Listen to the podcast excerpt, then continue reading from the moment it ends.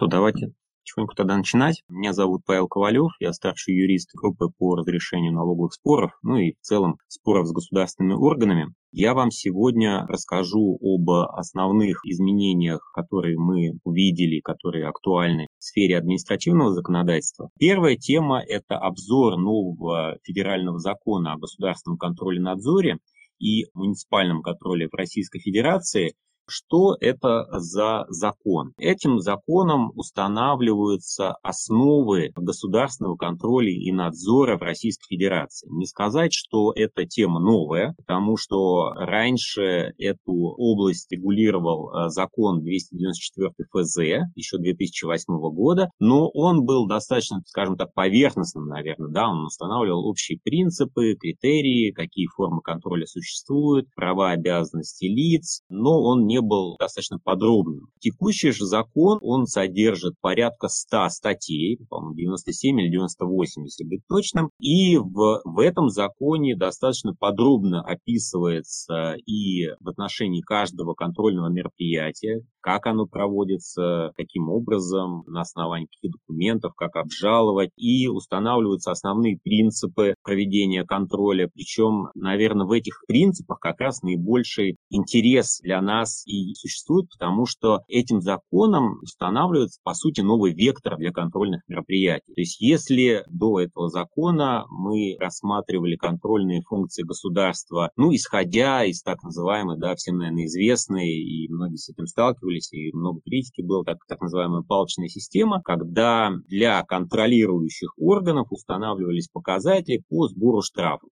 налоговых органах мы часто видели до определенного момента, когда задача перед проверяющим была выявить больше нарушений, собрать больше штрафов, собрать больше налогов, провести больше проверок, чем больше вроде бы как лучше. Но многими критиковалась эта система, потому что получается, что по сути проверяющему выгодно, чтобы контролируемый налогоплательщик, ну или организация, контролируемое лицо больше нарушало. Нужно больше выявить, чтобы показать большую активность да, самого проверяющего управляющего. Это приводило, естественно, к тому, что законодательство применялось достаточно формально, потому что проверяющему нужно было найти это нарушение. Не достигалась основная функция контроля, чтобы нарушения в принципе не допускались проверяемым лицом. И это возлагало достаточно большие ну, расходы на государство, потому что чем больше проверок, тем больше административных расходов на их проведение. С точки зрения именно налогового контроля, да, мы увидели попытку изменить вот этот подход достаточно давно. То есть если мы посмотрим статистику по проводимым проверкам, то мы увидим, что в начале 2000-х годов тех же самых выездных налоговых проверок проводилось порядка нескольких миллионов, там, миллион с чем-то было, да, то есть практически каждое юридическое лицо проверялось через выездную налоговую проверку каждые три года. За счет этого достигалась такая функция контроля. Ну и, естественно, мы помним и то количество споров, которое было в судах, рассматривалось, там тоже десятки тысяч споров. Какая была плохая статистика судебная для налоговых органов, потому что зачастую проверяющие очень формально подходили к применению закона, потому что им нужно было что-то написать в акте проверки и это отменялось на уровне судов. Налоговые органы это поняли, неэффективность этой системы достаточно давно, и уже, если мы начинаем смотреть в динамике статистику, то мы видим, что уже 10 лет назад количество выездных проверок составляло где-то порядка 60 тысяч в год, а на сегодняшний момент таких проверок проводится 5 тысяч по России назначается. Основной контроль выводится в так называемые предпроверочные мероприятия, когда э, налоговый орган сам анализирует свои системы, свои базы данных, выявляет проблемные зоны, потом начинает обсуждать их с э, контролируемым лицом и достигает или не достигает определенных договоренностей с контролируемым лицом по проблемным пунктам, которые он видит он находит. То есть мы видим, что эта система, в принципе, работает, и она дает определенный положительный результат. Так вот, рассматриваемый закон, он, в отличие от предыдущего закона, как раз делает большую ставку именно на изменение подхода, на изменение вектора проверочных мероприятий что проверка не должна быть ради проверки, она должна достигать функцию превентивную сама функция контроля и надзора государственных органов, она должна достигать главным образом то, чтобы не было допущено никаких нарушений со стороны контролируемого лица, И если это достигается, соответственно, и не нужно тогда проводить никаких контрольных функций, никаких контрольных мероприятий. Безусловно, эта идея, она не нова, да, и во всем мире, в частности в Европе, к этому пришли уже достаточно давно, внедрили вот именно такие подходы по тем данным, э, с которыми мы сталкивались и анализируем, мы видим, что действительно это работает. В нашем случае нужно, конечно, смотреть в динамике этот процесс, потому что, несмотря на то, что в законе прописаны достаточно такие четкие направления, как достигать этих задач для контролирующих органов, но мы все прекрасно понимаем, что закон может быть и замечательный, но главное его исполнение, то, как будет применяться эти положения закона непосредственно контролируемыми органами. Необходимо сразу отметить, что э, в законе очень много отсылочных норм, которые устанавливают, что конкретные, например, действия проверяющих в рамках конкретной функции – они будут устанавливаться уже непосредственно контролирующим органом отдельно. И в законе установлено, что такие положения о контрольных функциях, они должны устанавливаться соответствующим контролирующим органом до 1 января 2022 года. Нужно будет смотреть, конечно, не только положение закона, но и смотреть каждое контрольное вот это вот положение, которое будет выпущено, те принципы, да, которые будут заложены именно, ну и порядок проведения этих контрольных функций, которые будут будут заложены именно в этих положениях. Мы попробовали посмотреть, есть ли на сегодняшний день какие-то уже разработанные положения, опубликованные, но, к сожалению, пока не нашли. На сайтах контролирующих органов такой информации пока еще нет.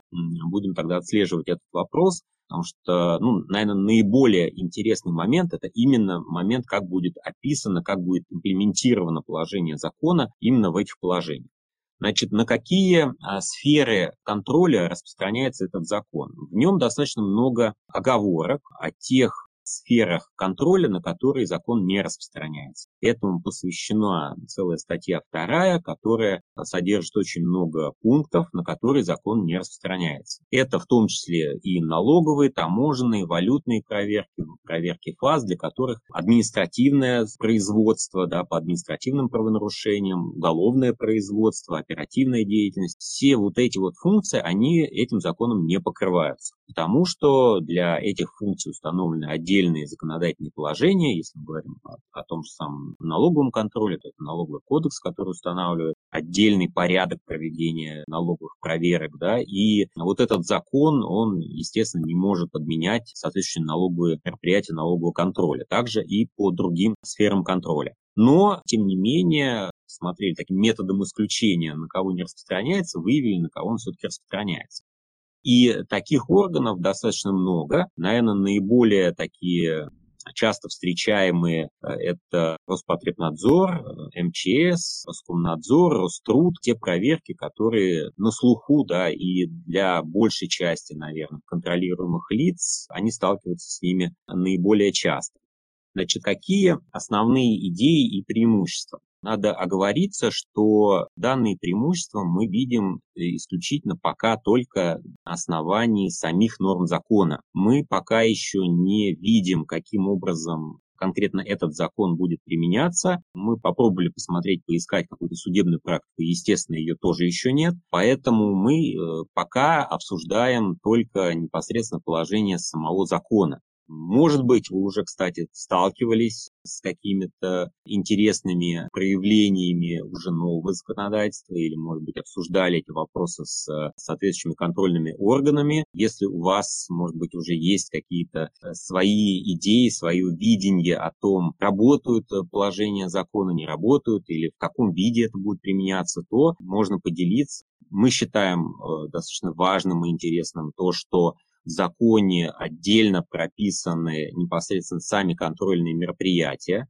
установлен порядок их проведения, порядок их назначения, какие функции могут выполнять проверяющие в рамках этих контрольных мероприятий, какие не могут, какие должны проводиться мероприятия очно, да, в непосредственном контакте с проверяемым лицом, какие дистанционно. То есть в целом закон, он достаточно подробный, и это хорошо, потому что для юристов, для практикующих юристов, кто непосредственно сталкивается с контрольными функциями, чем более подробно содержится в законе положение, определяющее такой административный регламент, регламент проведения этой контрольной функции, тем, безусловно, лучше, потому что это дает возможности и для оспаривания там, нарушений, которые были допущены проверяющими, потому что если, опять-таки, мы проводим какую-то параллель с налоговыми проверками, то очень часто мы сталкиваемся с ситуациями, что даже сами проверяющие, особенно там камеральных, например, отделов, не особо в курсе, какие есть права и обязанности налоговых органов. Приходится зачастую прямо с налоговым кодексом зачитывать отдельные положения закона, да, и для них это бывает очень часто новостью, да, что оказывается у них, например, нет возможности в рамках камеральной проверки запрашивать все возможные документы налогоплательщика. Соответственно, в данном случае, опять-таки, чем более подробно установлено в законе порядок проведения каждой контрольной функции,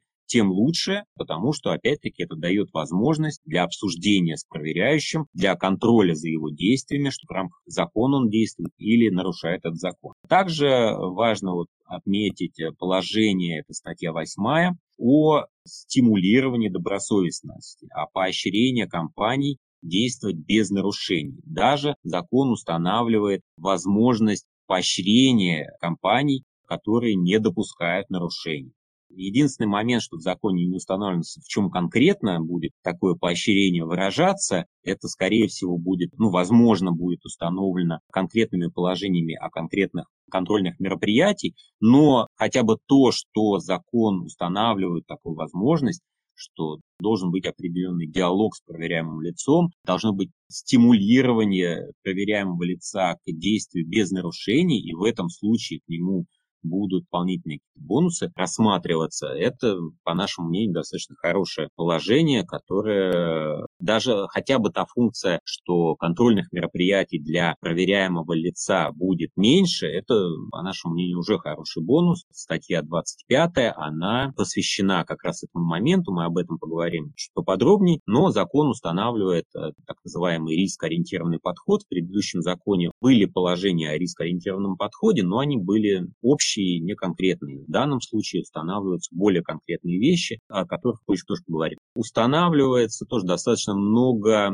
ограничений для контролирующих лиц, да, те действия, которые устанавливает закон как основание для признания незаконными их действий. Это статья 91, она содержит достаточно много по сравнению, опять-таки, с налоговым законодательством именно грубых нарушений, которые будут являться основанием для для признания результата контрольного действия незаконными. Мы об этом тоже поговорим отдельно. Ну, кстати, тоже один момент, на который я обратил внимание. Он может быть э, уже не столь позитивен, как остальные моменты. Может быть, это будет иметь какое-то значение, может и не быть. Но вот я для себя его отметил, что в предыдущем э, законе, который 2008 года, отдельно в первых принципах было установлено, что устанавливается презумпция добросовестности проверяемого проверяемого лица. По умолчанию устанавливается, что все его действия, они соответствуют закону, и проверяющий обязан доказывать, что если он видит какие-то нарушения, что они являются незаконными. Вот в текущем законе почему-то этот принцип, который, в общем, является базовым, наверное, для любых форм контроля, он не упомянут. Хотя вот если рассматривать с точки зрения налогового законодательства, то э, данный принцип, за него очень долго и сильно боролись, он был прописан в законодательстве, он был подтвержден и э, высшим арбитражным судом в 53-м постановлении, и это является базовым и основным принципом э, именно налогового контроля. Здесь почему-то исключили его из базовых принципов, может быть, с какой-то идеей, но может быть и нет. Те действия, которые рассматриваются как грубые нарушения проведения контрольных функций. Их 12 положений, достаточно, мы считаем, много по сравнению с теми грубыми нарушениями, которые установлены в налоговом законодательстве потому что как раз в налоговом законодательстве они недостаточно четко прописаны. В 101 статье поименовано, что при грубых нарушениях результаты признаются незаконными, но путем многочисленных там судебных э, разбирательств, ну, по сути, мы приходим, что это всего где-то два или три основания. Это если контролируемое лицо не дало возможности участвовать в рассмотрении возражений, если не были предоставлены какие-то ключевые доказательства налогоплательщику, ну и то не во всех случаях очень часто это игнорируется. И, наверное, основное грубое нарушение э, признавалось, что если решение будет принято не тем э,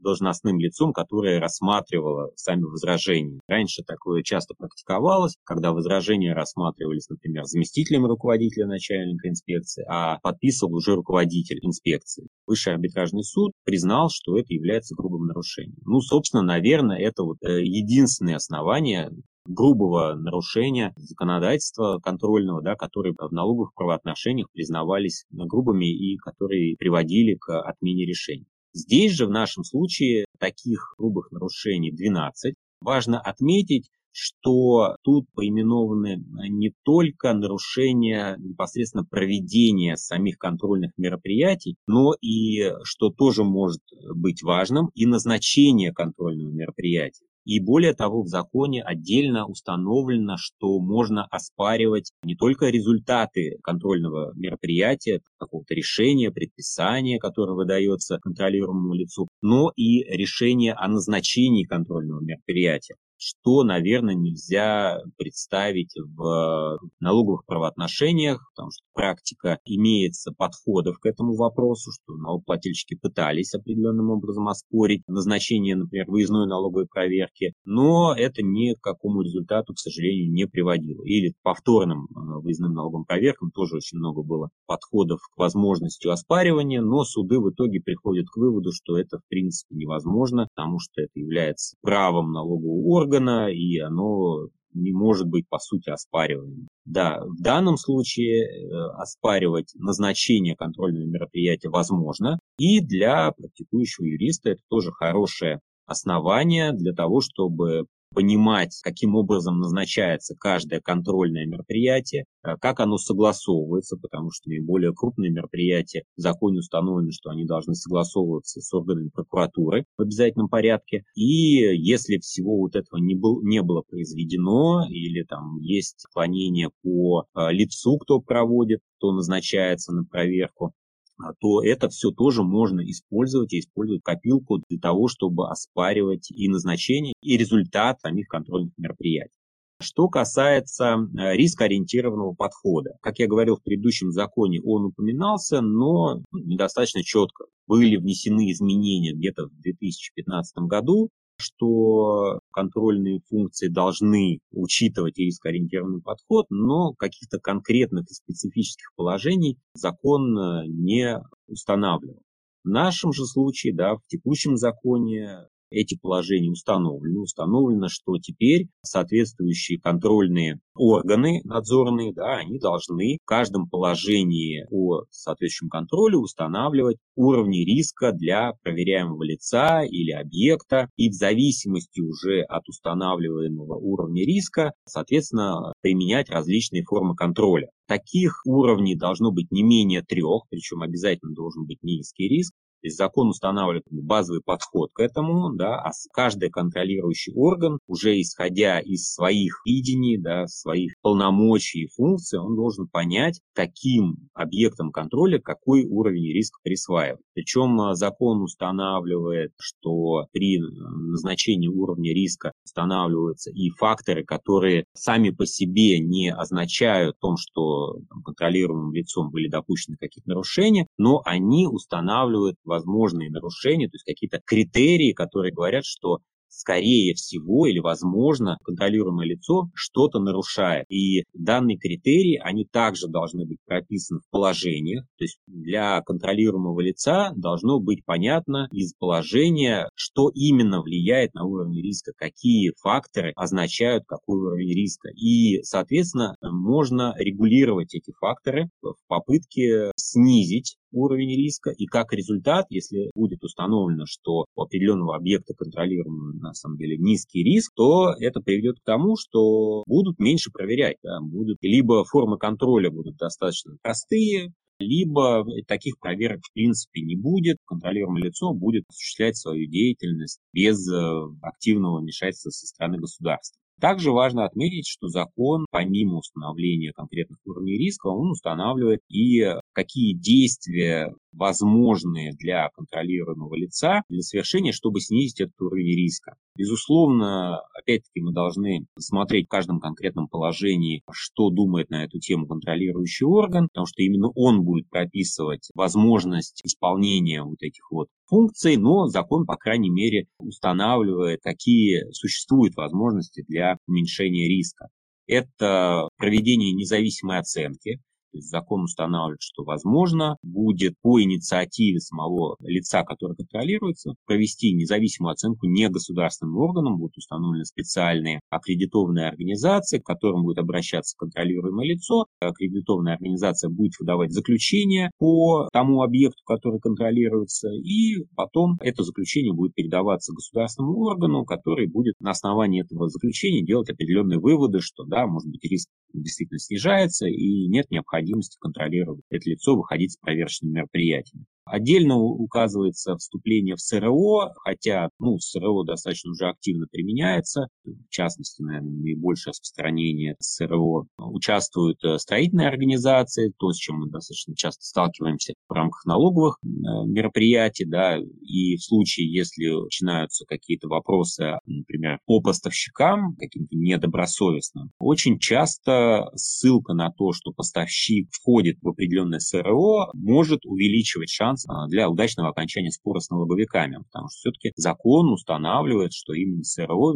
на себя берет определенную контрольную функцию по контролю за своим участником. В начале, конечно, пути контроль был достаточно поверхностный, да, и мы видели ситуации, когда членство в СРО, оно, собственно, ни о чем не говорило, но, тем не менее, как дополнительный аргумент, он э, может быть использован, и то, что закон тоже устанавливает такую возможность для снижения уровня риска, это хорошо. Э, и еще одна важная возможность для снижения количества проверок – это страхование рисков. Но это опять-таки нужно смотреть отдельное положение, возможно ли с точки зрения контроля застраховать соответствующий риск. Но если такая возможность будет установлена, его можно застраховать, соответственно, это снижает уровень риска и, соответственно, снижает и интерес со стороны контролирующих органов для соответствующего контроля. Важно отметить, что в законе установлено отдельное положение по порядку уведомления, которое в том числе предусматривает, что уведомление может осуществляться посредством направления контролируемому лицу решения через электронную почту, которая была указана при регистрации юридического лица. И это будет являться надлежащим уведомлением. То есть тут тоже важно, наверное, если такая информация была представлена, то э, важно тоже отслеживать, что, какая электронная почта приходит на этот электронный адрес. Потому что если, опять-таки, мы будем смотреть э, и сравнивать с налоговым контролем это положение, то в налоговом контроле это невозможно. Единственная форма уведомления – это через официальные там, телекоммуникационные каналы связи, которые достаточно редко проходят мимо самого налогоплательщика. Здесь же, нам, наверное, можно представить ситуацию, когда контролируемое лицо не сможет понять, что к нему э, должен выйти проверяющий с выездной проверки. И, соответственно, за этим нужно следить. Что еще, какие интересные были внесены изменения? Ну, это даже, наверное, не изменения, а положение добавлено было, то есть само направление, сам вектор, то он был прописан, но теперь еще прописали отдельно, что является факторами что является оценкой продуктивности самого контролирующего органа вот мы в самом начале говорили, да, об отходе от этой палочной системы, когда во главу угла ставилось количество контрольных мероприятий, количество привлечения к ответственности, собранных штрафов. Теперь э, в законе прямо прописывается, что вот все вот эти вот критерии показатели, они не могут являться критерием оценки контролирующего лица.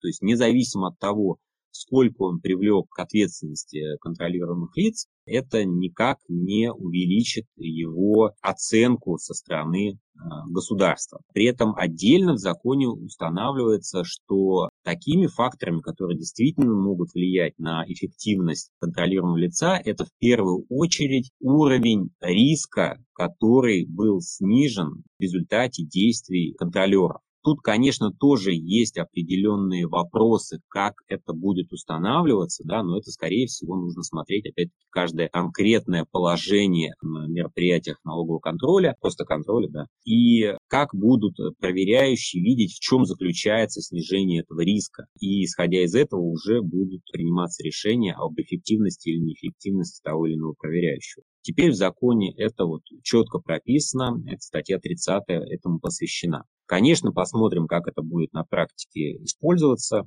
но то, что в законе это отдельно и прямо и достаточно четко прописано, это очень хорошо. Также в законе устанавливается объем профилактических мероприятий, которые должны совершать, просто обязаны даже совершать контролируемые органы для того, чтобы не допускать нарушения со стороны контролируемых лиц. Этим э, профилактическим мероприятиям посвящены отдельные статьи, там достаточно подробно установлено каждое мероприятие, из чего оно состоит, как оно должно проводиться, по чьей инициативе. Отдельно прописывается, что любое профилактическое мероприятие оно должно проводиться только исключительно по желанию самого контролируемого лица, то есть тот же самый какой-то профилактический визит, контролируемое лицо может и не согласиться с его проведением. Правда, это повлияет на изменение уровня риска, может повлиять, да, если он отказался. Но в целом такая возможность установлена, что если контролируемое лицо не хочет, чтобы у него проводилось профилактическое мероприятие, то у него есть право от этого отказаться, оно не будет проведено, но это может и негативно сказаться на уровне риска. Да, отдельно установлены э, предельные сроки для проведения контрольных мероприятий. Наверное, наиболее интересно для нас представляет контрольное мероприятие – это документарная или выездная проверка. А установлены для них всего 10 рабочих дней, которые могут контролеры проводить. Как мы помним, нарушение этих сроков является основанием для признания результатов недействительными. Проверяющие ставятся достаточно плотные рамки. В течение соответствующих установленных сроков они обязаны закончить все контрольные мероприятия. Опять-таки, если мы это сравниваем с проведением мероприятий налогового контроля, Тут очко в пользу рассматриваемого закона, потому что, как мы знаем, в налоговом контроле сроки сейчас, по сути, ни на что не влияют. Они в законе установлены, и порядок проведения, сроки проведения и камеральной, и выездной проверки, рассмотрения возражений, но на практике мы очень часто сталкиваемся с тем, что они не соблюдаются, и это ни на что не влияет. То есть тоже были неоднократные попытки и на уровне вышестоящего налогового органа, и в судах а, доказать, что такое нарушение является существенным и должно как-то влиять на возможность зачисления дополнительных сумм налога, хотя бы на саму процедуру взыскания, что она тоже должна учитывать нарушения, которые допущены в рамках контрольных мероприятий, но по факту в общем, суды неоднократно говорили, что нет, это ни на что не влияет. Здесь это влияет, поэтому тоже обратите на это внимание при возможном рассмотрении законности действий со стороны проверяющих. Также установлены сроки на обжалование, это 30 календарных дней, причем установлено, что такое обжалование оно может осуществляться и через электронные каналы связи, то есть через отдельные регистры, которые установлены для взаимодействия вот с контролирующими органами. То есть можно подавать эту жалобу не через там, нарочно, да, не по почте ее направлять, а подавать эту жалобу через электронные каналы связи, что, конечно, тоже позитивный момент. Устанавливается, что с 2023 года вводится обязательный судебный порядок, для того, чтобы разгрузить суды. Мы видели, что в налоговом контроле э, это дало тоже хорошие результаты. Количество судебных споров достаточно сильно снизилось, в том числе благодаря тому, что был введен досудебный порядок. И на определенном этапе, когда проверок было больше, да, и вопросы зачастую были действительно спорными, по которым не было выработано позиции страны налоговых органов, то вышестоящий налоговый орган отменял достаточно часто решения нижестоящих налоговых органов. Возможно, введение вот обязательного судебного порядка и в данной сфере тоже приведет к снижению судебных споров по этим направлениям. Ну и еще одно интересное положение, в принципе, оно существовало и раньше, но оно дополняется. Вводятся определенные электронные реестры, в которых будет собрана вся информация о планируемых или о проведенных контрольных мероприятиях. Сейчас такой реестр, он уже есть. Можно на, по-моему, на сайте прокуратуры Российской Федерации этот реестр имеется. Можно в него зайти, записать данные данные компании, э, ИНН, название, да, и по этим данным будет выдана информация, какие контрольные мероприятия по данному лицу были проведены в прошлом или какие планируются в будущем. Соответственно, это достаточно удобно. Будут, скорее всего, как мы полагаем, и на базе именно данных реестров устанавливаться и уровни риска, что, наверное, логично было бы, что если эти данные будут контролируемыми органами в отношении каждого контролирующего объекта устанавливаться, то они должны быть публичными. И, скорее всего, через этот реестр как раз компания сможет посмотреть, какой ей соответствующим органам установлен уровень риска, можно ли его снизить, какие действия предполагаются. Такая электронное взаимодействие с государством ну, достаточно хорошее. Единственное, что на сегодняшний момент, наверное, весь этот функционал еще не реализован, и опять-таки будем смотреть, как он будет будет работать в будущем. Большое вам спасибо, что присоединились. До свидания и до новых встреч.